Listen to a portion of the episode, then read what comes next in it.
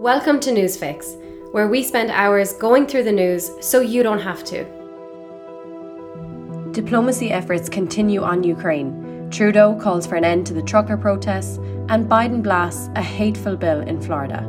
It's Thursday, February 10th. Here's your Newsfix. The UK is well and truly focused on international diplomacy today. For instance, British Prime Minister Boris Johnson will travel to Brussels and Warsaw today in support of NATO allies. Labour leader Sir Keir Starmer will also be in Brussels to have a meeting with the Secretary General of NATO. Meanwhile, Foreign Secretary Liz Truss and Defence Secretary Ben Wallace will meet with their Russian counterparts in Moscow later. As BBC News noted, Johnson said NATO must draw lines in the snow when it comes to Russia's demands. In terms of anything else that's going on on this story, Russia and Belarus are set to begin 10 days of joint military exercises in what has been described as, quote, Russia's biggest deployment to ex Soviet Belarus since the Cold War. The drills are understood to include 30,000 Russian troops, and it is also worth noting that Ukraine's capital of Kiev is less than 100 kilometres south of the border with Belarus. In terms of helpful content on this, in the newsletter, we've included two options for you. First is a podcast from the New York Times, which makes for a really interesting discussion, and the second is a super insightful piece by The Economist. If you have less time, that's the one we recommend. Now, also happening today, in Ireland, the government will outline their support measures to tackle the rising cost of living.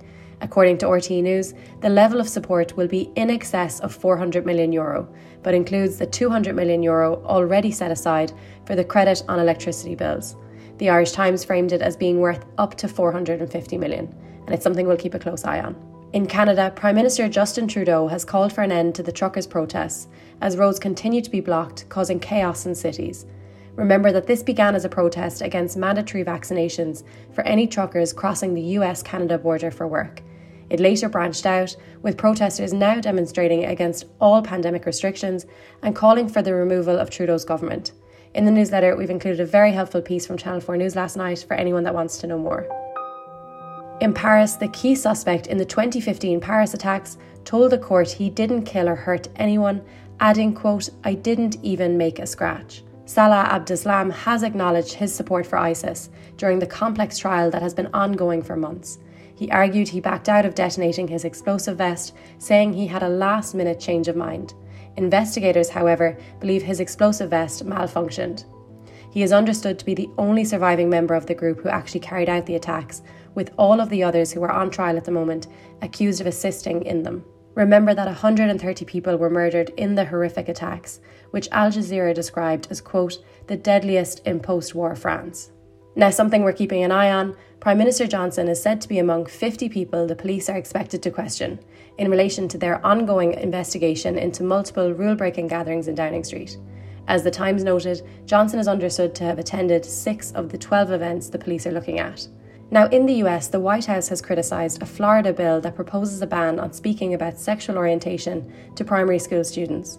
The bill is now widely being referred to as, quote, don't say gay.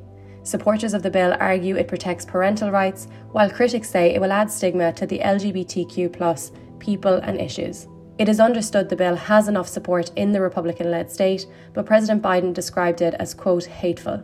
He tweeted yesterday saying, I want every member of the LGBTQ community, especially the kids who will be impacted by this hateful bill, to know that you are loved and accepted just as you are. I have your back, and my administration will continue to fight for the protections and safety you deserve. That's today's fix. Have a great day.